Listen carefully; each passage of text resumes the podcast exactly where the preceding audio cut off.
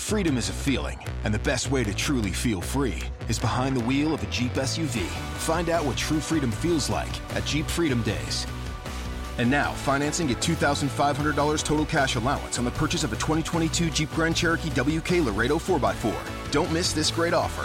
Financing for well qualified buyers through Chrysler Capital. Not all buyers will qualify. Residency restrictions apply. Must take retail delivery by 531.22. Jeep is a registered trademark.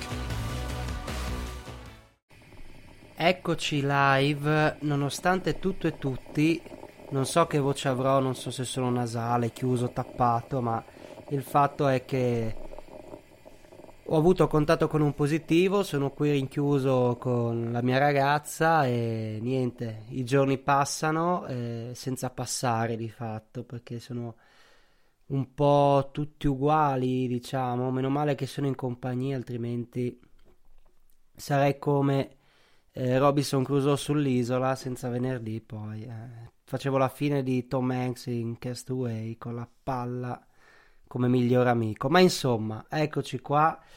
Eh, con poca lucidità, ma ci siamo, ci voglio provare, insomma, a fare questa puntata perché è una cosa a cui, a cui tengo.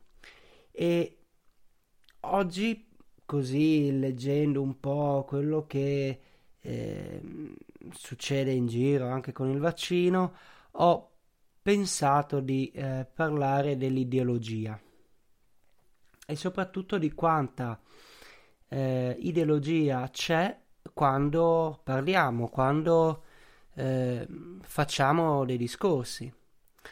E mi sono chiesto nei nostri discorsi, nei miei discorsi, quante parole che io dico sono realmente mie e magari quante invece sono copiate, incollate da altri discorsi che magari uno non sono miei e due do anche per veri. E, e mi è venuto questo dubbio perché ogni tanto, quando appunto mi intrattengo in qualche dibattito, ho come la sensazione che non sia io a parlare, o meglio, sì, sono io che fisicamente metto dei suoni, ma a livello di ragionamento, di pensiero e anche vocaboli mi viene ogni tanto la sensazione che sia qualcun altro a parlare al posto mio, che non stia usando farina del mio sacco, che a un certo punto ho smesso di ragionare e ho attaccato il pilota automatico dell'ideologia.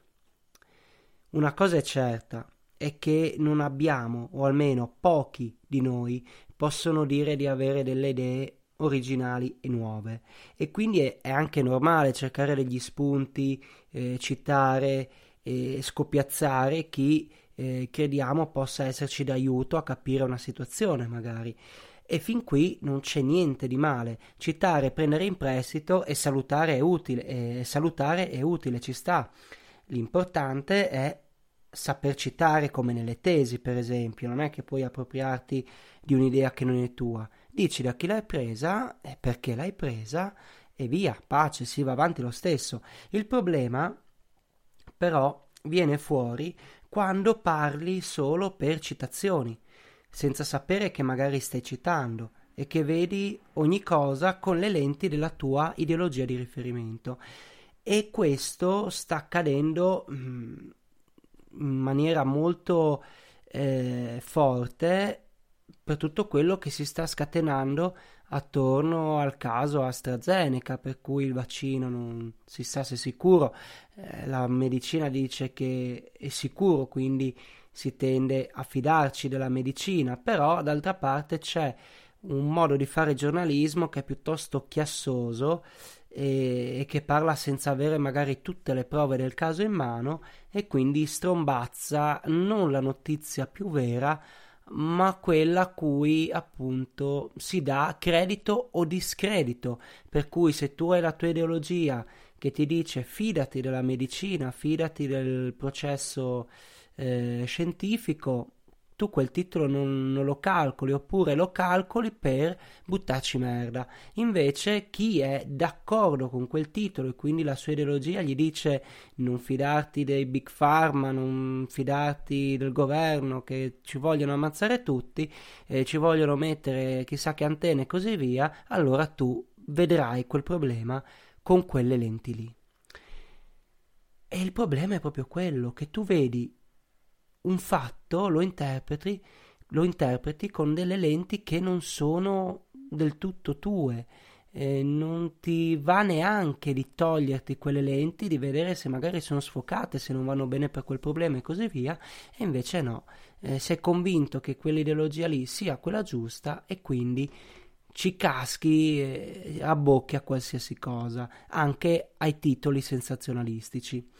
Ma soprattutto ti accorgi in un momento particolare che l'ideologia sta parlando per te. Se, se, hai abbastanza autocritica, te ne accorgi, ti accorgi quando c'è l'ideologia che parla per te e quindi tu hai staccato la spina e stai facendo guidare il pensiero dal pilota automatico.